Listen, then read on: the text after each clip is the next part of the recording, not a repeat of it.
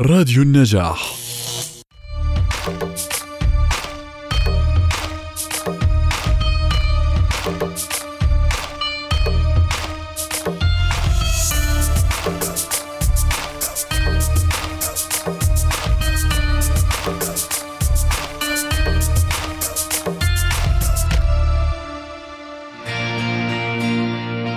ابتسم دائما فالابتسامة تطيل العمر. وتفتح الأبواب المغلقة. تصنع لك القبول قبل أن تطرح أفكارك. وتجعل ملامحك أجمل وأطيب. والأجمل من ذلك كله أنها صدقة يؤجر عليها. فمرحبا بكم مستمعينا في حلقة جديدة من برنامجكم رشة ثقافة بدأناها معكم بأجمل ابتسامة تحييكم. أيوة فيكم مننا نفس روحنا ودمنا. قلبنا بيرتاح هوام للي فعلا زينا. الكلام نفس الكلام حتى نفس الاهتمام. عشرة مش ممكن تهون. يوم من الأيام صاحب القلم الذي سنروي بعضا من تفاصيل حياته هو الدكتور إبراهيم الفقي. فالدكتور إبراهيم الفقي رحمه الله كان خبير التنمية البشرية والبرمجة اللغوية العصبية ورئيس مجلس إدارة المركز الكندي للتنمية البشرية ومؤسس ورئيس مجلس إدارة مجموعة شركات إبراهيم الفقي العالمية. وولد الدكتور إبراهيم الفقي في محافظة الجيزة. حصل على بطولة مصر في تنس الطاولة لعدة سنوات ومثل مصر مع المنتخب الوطني في بطولة العالم لتنس الطاولة بألمانيا الغربية. وفي الحياة المهنية فقد تدرج في الوظائف حتى درجة مدير قسم في قطاع الفنادق بفندق فلسطين بالإسكندرية. ووصل إلى الدرجة الثالثة وهو في سن الخامسة والعشرين. هاجر إلى كندا لدراسة الإدارة وبدأ هناك في وظيفة جلي الأطباق وفي وظيفة حارس لمطعم وحمال كراسي وطاولات في فندق. يعني ويحكي الدكتور الفقي في محاضراته أنه سافر إلى كندا مع زوجته وهو لا يمتلك شيئا وعمل في أقل الوظائف في فندق بالرغم من نجاحه في الفندقة قبل سفره إلى كندا. ثم تدرج في وقت قصير جدا إلى أن أصبح مدير أكبر الفنادق في كندا. وحصل حسب قوله على الكثير من الشهادات الدولية وشهادة دكتوراه في علم التنمية البشرية. ويقول إبراهيم الفقي رحمه الله في موقعه الشخصي أنه قام بتأليف علمين جديدين مسجلين باسمه وهما علم قوة الطاقة البشرية وعلم ديناميكية التكيف العصبي. ودرب الدكتور الفقي أكثر من 600 ألف شخص في محاضراته حول العالم كما أنه حاضر ودرب بثلاث لغات الإنجليزية والفرنسية والعربية. وصدر له العديد من المؤلفات ترجمت إلى الإنجليزية والفرنسية والعربية والكردية والأندونيسية منها قوة التحكم في الذات وحياة بلا توتر وأيقظ قدراتك واصنع مستقبلك وأيضا سحر القيادة واستراتيجيات التفكير وغيرهم الكثير الكثير.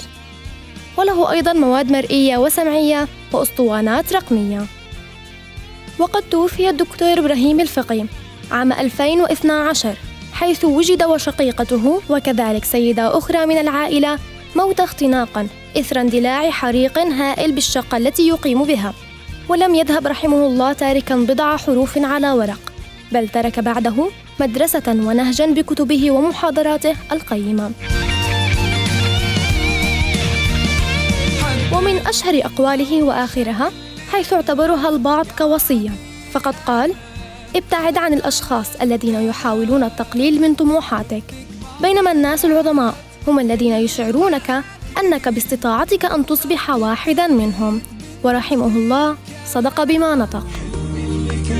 دايما بعيد عاش من زمان يحلم بعيد. في الضلمة بيحاول يقيد شمعة